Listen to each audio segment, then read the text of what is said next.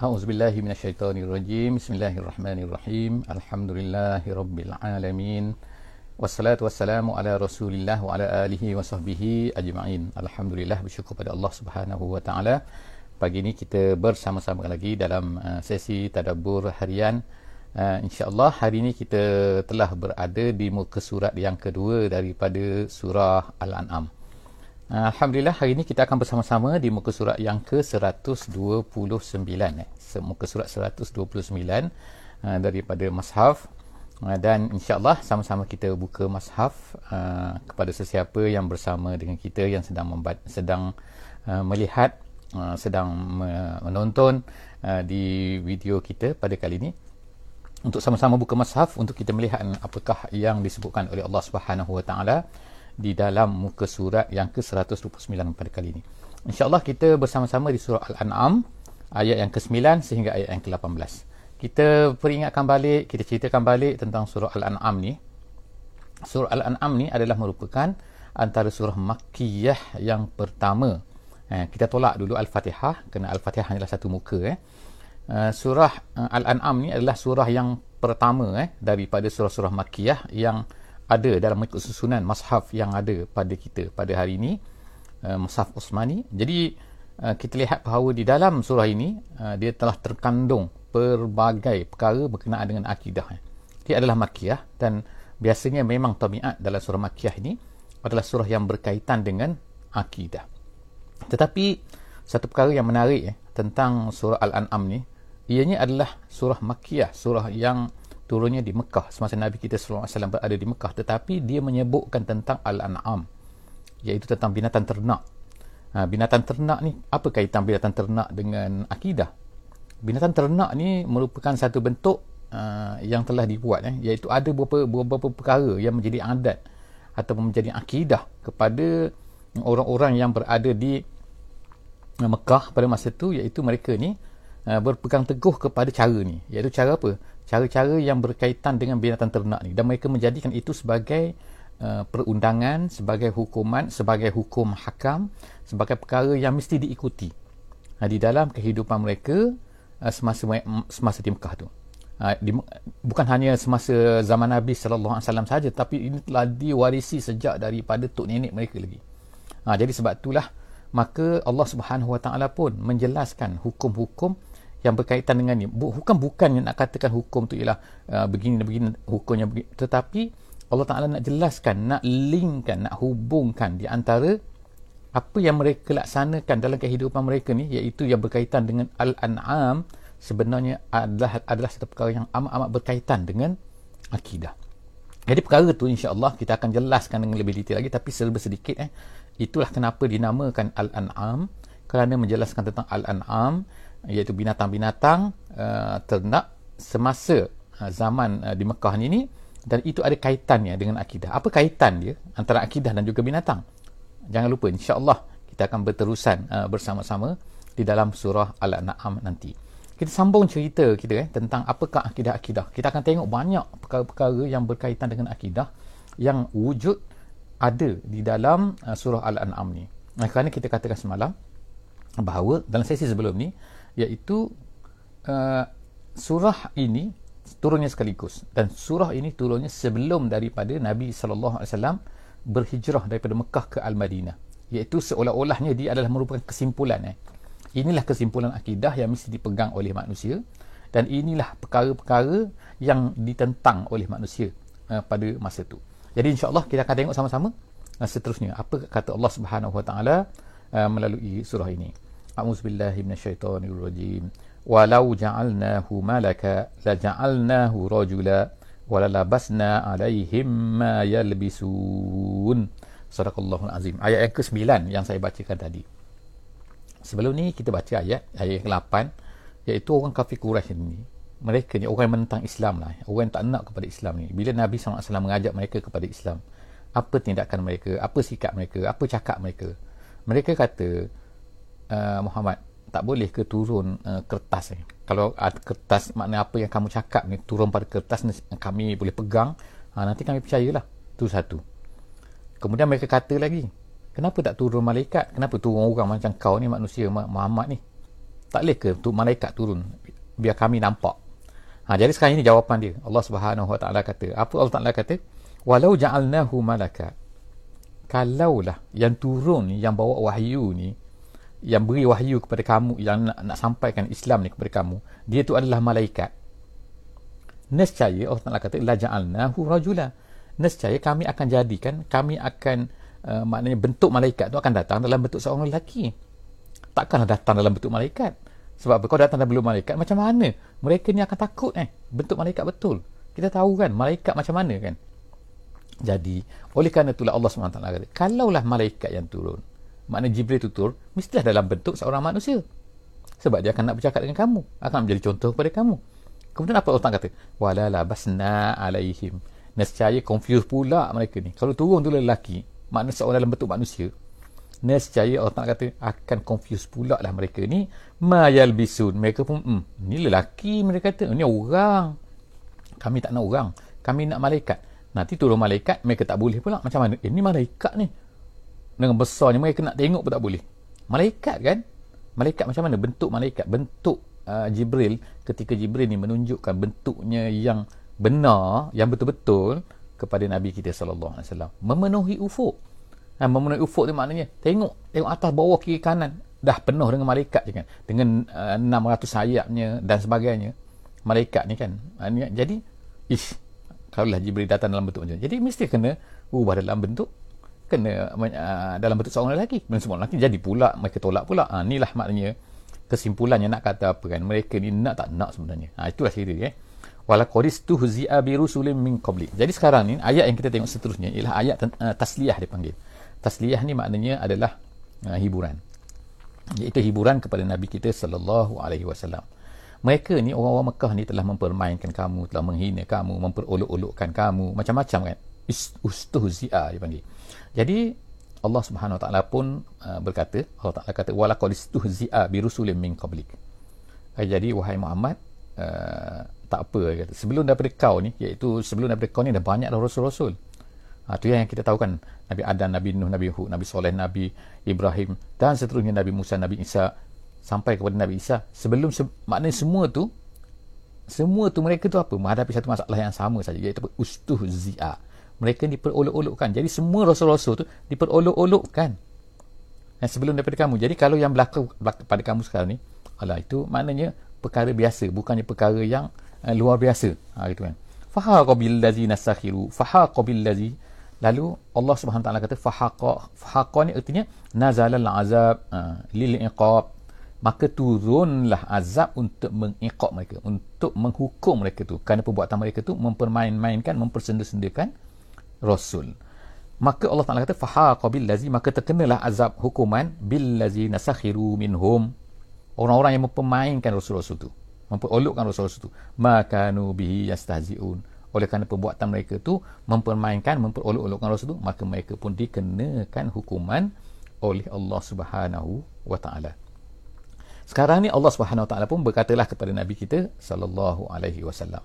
Ginilah kata ha, katakan kepada mereka ni wahai uh, wahai Muhammad katakan beritahu kepada mereka. Kul katakan siru fil ardi berjalanlah kamu di atas muka bumi. Ni pergi apa ni? Melancong.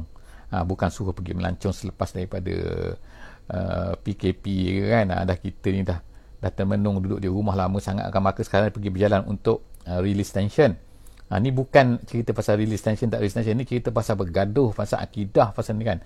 Jadi apa dia? Allah Ta'ala menyuruh memberitahu kepada Nabi Muhammad SAW kepada orang kafir ni Quraisy ha, pergi berjalan. Kamu sekarang ni pergi. Cuba tengok mana pergi tu untuk apa? Untuk tengok ni. Kul siru fil ardi thumman zuru. Ha, itu yang penting. Ha, nak tengok ni kan. Pergi berjalan tak kisah kan tak tetapi mesti kena ada ni. Ha, iaitu pengajaran. Itu unzuru kaifakana akibatul mukazzibin. Tengoklah apa dia? Ha, kaifakana akibatu bagaimanakah akibat? Bagaimanakah nasib? Bagaimanakah pengakhiran? Orang-orang yang mukazzib. Mukazzibin maknanya orang mukazzib orang yang membohong mengatakan nabi-nabi ni penipu dan sebagainya. Ha, maka itu kita panggil dia mukazzib mereka ni mendustai Rasul-Rasul. Jadi mereka ni mengatakan Rasul ni tipu ha, tengok apa yang terjadi pada mereka. Kamu boleh tengok mana orang Arab situ pada masa itu bila mereka berjalan boleh tengok kan. Boleh tengok uh, apa ni Madain Soleh kan. Tempat orang uh, tempat kaum Nabi Soleh. Mereka boleh tengok apa lagi? Firaun. Ha, jadi kalau kita pergi ke Mesir kita boleh tengok tu kan piramid tu. Tengok apa? Kesedaran uh, bagaimana kan terhadap apa yang berlaku kepada Firaun. Bila mereka ni menentang uh, Nabi Isa kita sebutkan semalam dah. Jadi benda-benda tu semua Allah Taala suruh kata kul, kul summan uh, uh, siru fil ardi summan zuru kaifa kana akibatul mukazzibin. Tu termasuk semua tu. Orang mukazzib tu. Seterusnya Allah Subhanahu taala kata kulli man ma fis samawati wal ard kulli man ma fis samawati wal ard katakan Muhammad katakan. Tanya mereka tu liman eh? Liman ni untuk siapa? Maksud dia. Ha liman ma fis samawati wal ardi. Apa yang ada di langit ni apa yang ada di bumi ni milik siapa? Ha liman tu maksudnya. Siapa punya? Ha tanya. Ha, tanya orang yang tak nak beriman sangat tu. Siapa punya ni? Langit bumi ni siapa punya? Nak mereka nak kata aku punya. Aku punya apa? Kalau tak kenapa mereka beli? Ambil saja kan dah mereka punya. Ataupun mereka kata ni kerajaan punya. Kerajaan macam mana? Kerajaan pun bertukar-tukar kan kadang-kadang tu kan di setengah-setengah tempat macam mana kerajaan punya? Kerajaan sendiri pun tak ada power kan? Habis tu siapa punya? Akhirnya tak terjawab lah. Ha, jadi di sinilah mesti tak terjawab ataupun jawab jawapan tak betul. Jadi Allah SWT pun ajar. Kul ha? lillah. Lillah milik Allah. Dia yang menjadikan. Dia yang menciptakan. Dia yang uh, semua kan eh? ha, jadi bila mereka tak jawab ha, kata tafsir jalan lain maka kita akan jawab. Kul lillah. Ha, kataba ala nafsihi rahmah kemudian Allah Taala sebutkan sini kan tentang sifat Allah Subhanahu Wa Taala. Ajar beritahu kepada mereka. Ni semua ni milik Allah. Ha. bumi langit semua milik Allah. Kemudian Allah ni pula sifatnya kataba ala nafsihi rahmah. Siapa yang beriman tu ha, siapa yang beriman tu Allah Taala ha, minta maaf eh, kata ala nafsihi rahmah iaitu Allah Subhanahu Wa Taala ni telah mewajibkan seolah-olah ni bukan bukan ada wajib harus bagi Allah Taala ni. Tapi Allah Taala sudah menetapkan pada diri dia akan memberi rahmah kepada alam ni. Sebab itulah Allah Taala ni ada sifat Ar-Rahman Ar-Rahim. Kita baca kan Bismillahirrahman Ar-Rahim. Ar-Rahman tu apa? Ertinya maknanya Allah Ta'ala maha mempunyai rahmah, rahmah, rahmah, rahmah. Ar-Rahim tu apa? Mempunyai rahmah, rahmah, rahmah. Tapi dalam bentuk yang berbeza lah kan? Kita kata kan itu kita dah, dah, dah sebut dulu semasa kita baca Al-Fatihah. Jadi Rahman Ar-Rahim. Kita sebab itulah kita baca Bismillah tu. Bismillah nak kata Allah Ta'ala sifat utama dia adalah Rahman dan Rahim ini Allah Ta'ala kata kata ala nafsi rahmah. Allah, Allah Ta'ala tu penuh kasih sayang kepada hamba-hamba dia. Kemudian la yajma'annakum ila yaumil qiyamah la raiba fi. Tetapi ingat eh Allah Ta'ala akan kumpulkan kamu. Memang Allah Ta'ala ni bersifat kasih sayang. Allah Ta'ala beri kepada kamu yang hidup kamu nak hidup macam mana? Kamu dapat udara free kamu dapat air free kamu dapat ni free. Banyak free kan? Maknanya kan? Tengok kan? Kamu dapat kesihatan free kamu dapat nyawa free kamu dapat apa? Free kan? Free free, free. Allah Ta'ala beri semua. Allah Ta'ala tak susah tak kena beli kan? Allah Ta'ala tak kata kamu nak nak oksigen kena beli. Ha, satu tabung eh, satu nak nafas kena pakai tabung. Satu tabung berapa? Kan? Susah kalau macam tu. Jadi Allah SWT beri semua tu kan? Tetapi ingat eh pada hari kiamat nanti la yajma'annakum. Allah Taala akan himpunkan kamu. Ke mana? Ila yaumil kiamah. Pada hari kiamat nanti untuk apa? Bukan kumpul saja untuk dibalas. Kan? La raiba fi hari itu la raiba. Tak akan ada keraguan padanya allazina khasiru anfusahum fahum la yu'minun. Tapi Allah Taala kata orang-orang yang merugikan diri mereka sendiri ni mereka ni tak akan beriman. Tak nak beriman apa mereka yang merugikan iaitu orang orang yang tak beriman. Orang yang tak beriman tu sebenarnya mereka ni merugikan apa dia rugi kat sini? Kata tafsir jalan lain dia kata mereka tu mendedahkan diri mereka sendiri kepada azab. Kan? Bukan Allah Taala. Allah bagi peluang kepada mereka. Ha. Sekarang ni kamu nak pilih mana? Islam ke tak Islam? Kamu bila tak Islam kamu ni seolah-olahnya mendedahkan Allah Taala kata. Jadi kamu yang merugikan itu. Mana merugikan? Orang nak beri nikmat orang nak beri syurga kamu tak nak.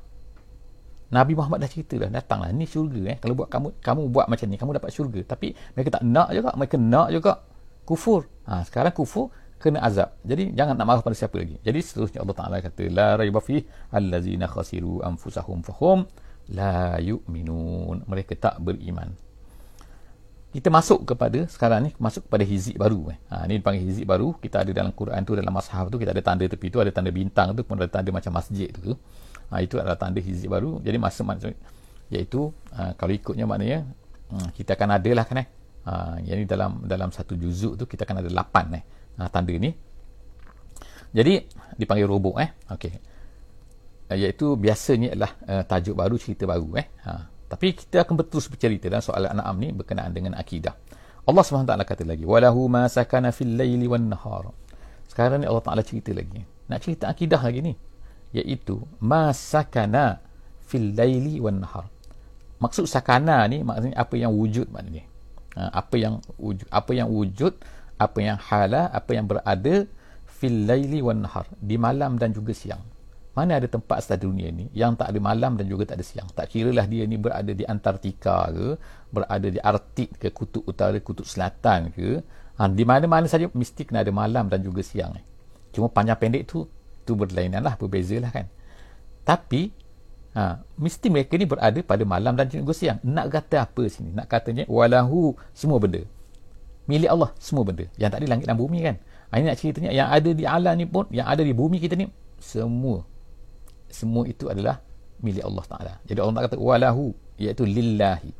Ha, lillahi. Ha, ma sakana fil laili apa yang ada apa yang ada di langit dan apa yang ada di bumi eh, apa yang ada pada waktu malam apa yang ada pada waktu siang maknanya semua tempat ni semua keadaan wa huwas samiul alim dia itu maha mendengar dan maha mengetahui mana habis cerita ini sifat Allah Taala semua cerita ni kan mana al asmaul husna kita kata kan eh ha, jadi ni eloklah kita belajar eh ha, eloknya kita mendengar kan kita belajar kita ni uh, menyebutkan kita kadang-kadang uh, zaman sekarang ni kan uh, budak-budak kan boleh menyanyi lagu um, walaupun zaman-zaman dulu tak adalah lagu-lagu Asma Husna ni tapi selepas daripada dah 90-an uh, semua tu dah adalah lagu Asmaul Husna ni kan uh, jadi orang dah mula pan- pan- bersebut 99 nama Allah Subhanahu wa taala tu. Jadi setiap satu daripada nama-nama Allah Subhanahu wa taala tu iaitu 99 tu ada maknanya. Jadi cantik ha, kalau kita boleh belajar makna dia.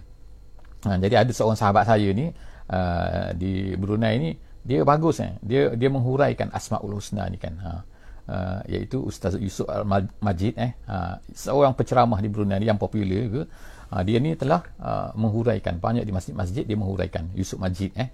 Yusuf uh, Abdul Majid. Ha, jadi dia menghuraikan tentang apa Asmaul Husna ni bagus dan cantik. Jadi kalau boleh tengok insya-Allah kan ada video-video dia, uh, ada YouTube dia, uh, ada Facebook dia. Jadi insya-Allah kan boleh tengok dan IG pun ada. Ha, jadi uh, kita kata tengok sini kan, ini adalah Asmaul Husna, As-Samiul Alim. Banyak sekali Asmaul Husna ni bukan sekadar Asmaul Husna nama saja kan. Bukan ma- seperti manusia kan. Kalau manusia ni, ni nama dia, oh nama dia ni uh, cantik, nama dia jam, Jamilah ke, nama dia uh, Rahimah ke, nama dia apalah kan. Nama-nama kita Alhamdulillah cantik-cantik semua kan. Tapi kadang-kadang kita punya uh, tingkah laku tak, tak, tak seperti nama. Ha, itu masalah dia kan.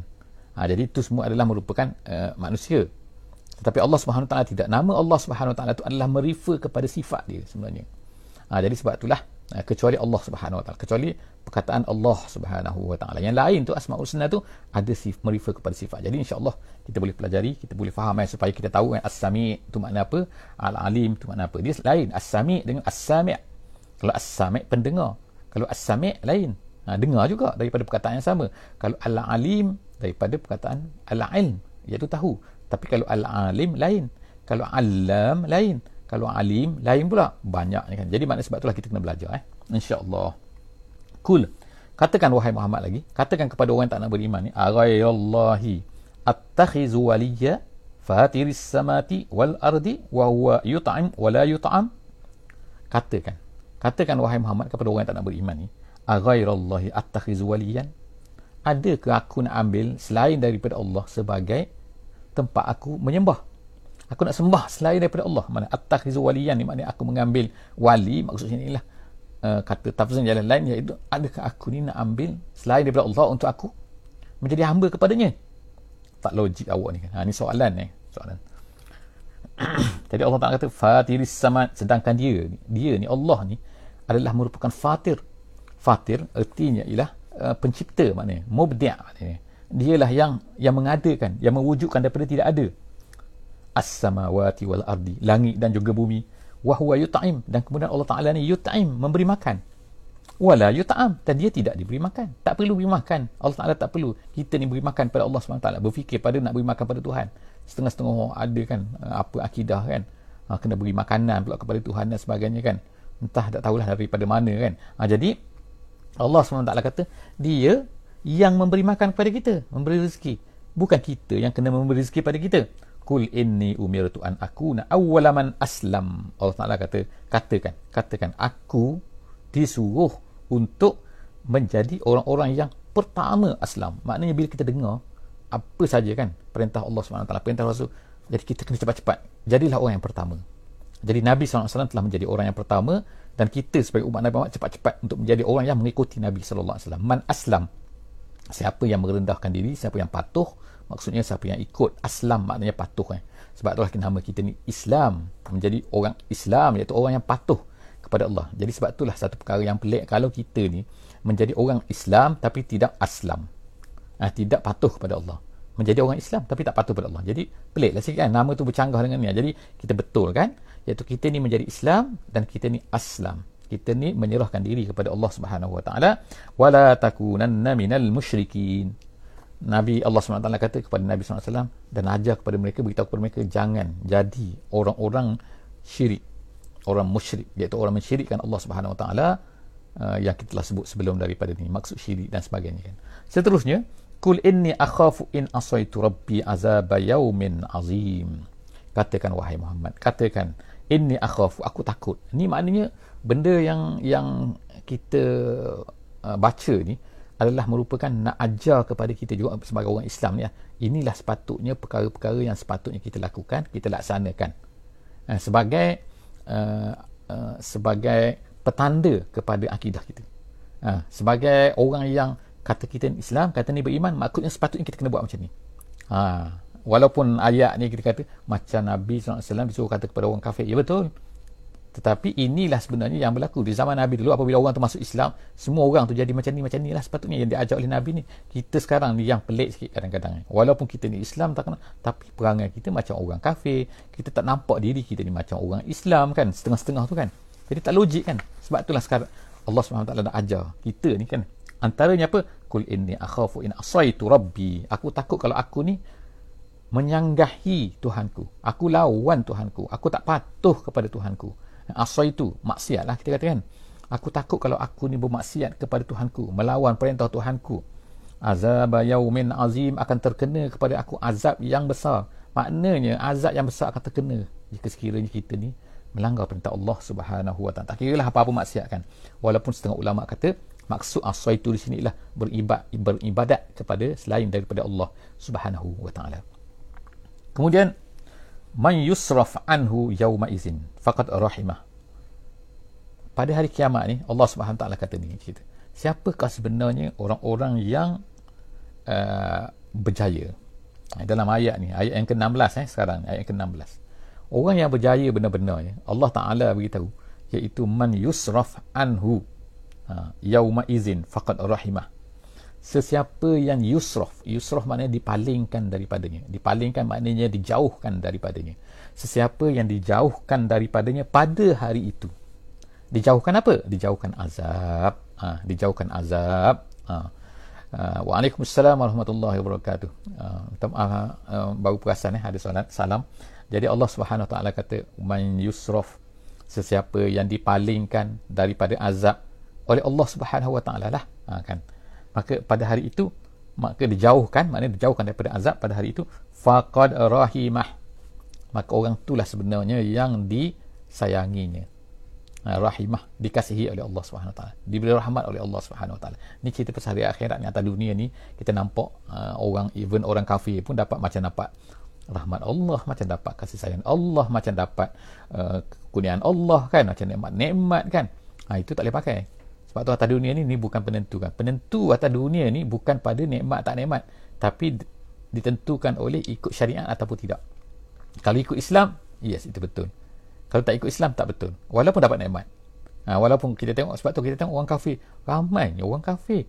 Macam dapat nikmat je mereka ni jadi milioner, mereka jadi biliarder, mereka jadi macam-macam kan. Ha, tapi ish, ha, kita katakan dah.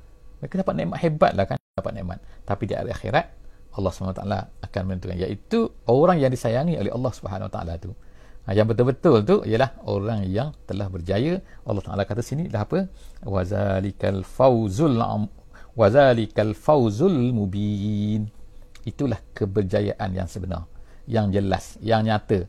Ha, jadi Allah Taala cerita ni siap-siap ni supaya kita ni faham ni ha, kejayaan yang, yang sebenar-benar tu bila? Iaitu pada akhirat apabila orang tu dijauhkan daripada azab Allah Subhanahu wa taala azab neraka. Wa in yamsaskallahu bidurrin. Ini Allah Taala cerita lagi. Ni akidah lagi masalah isu akidah lagi iaitu apa? Wa in yamsaskallahu bidurrin. Kalau Allah Subhanahu wa taala ha, kenakan kepada kamu bidurrin eh nak kenakan kepada kamu Allah kenakan kepada kamu dengan bidur. Dur ni ialah satu perkara yang memang manusia tak suka ha, iaitu seperti apa?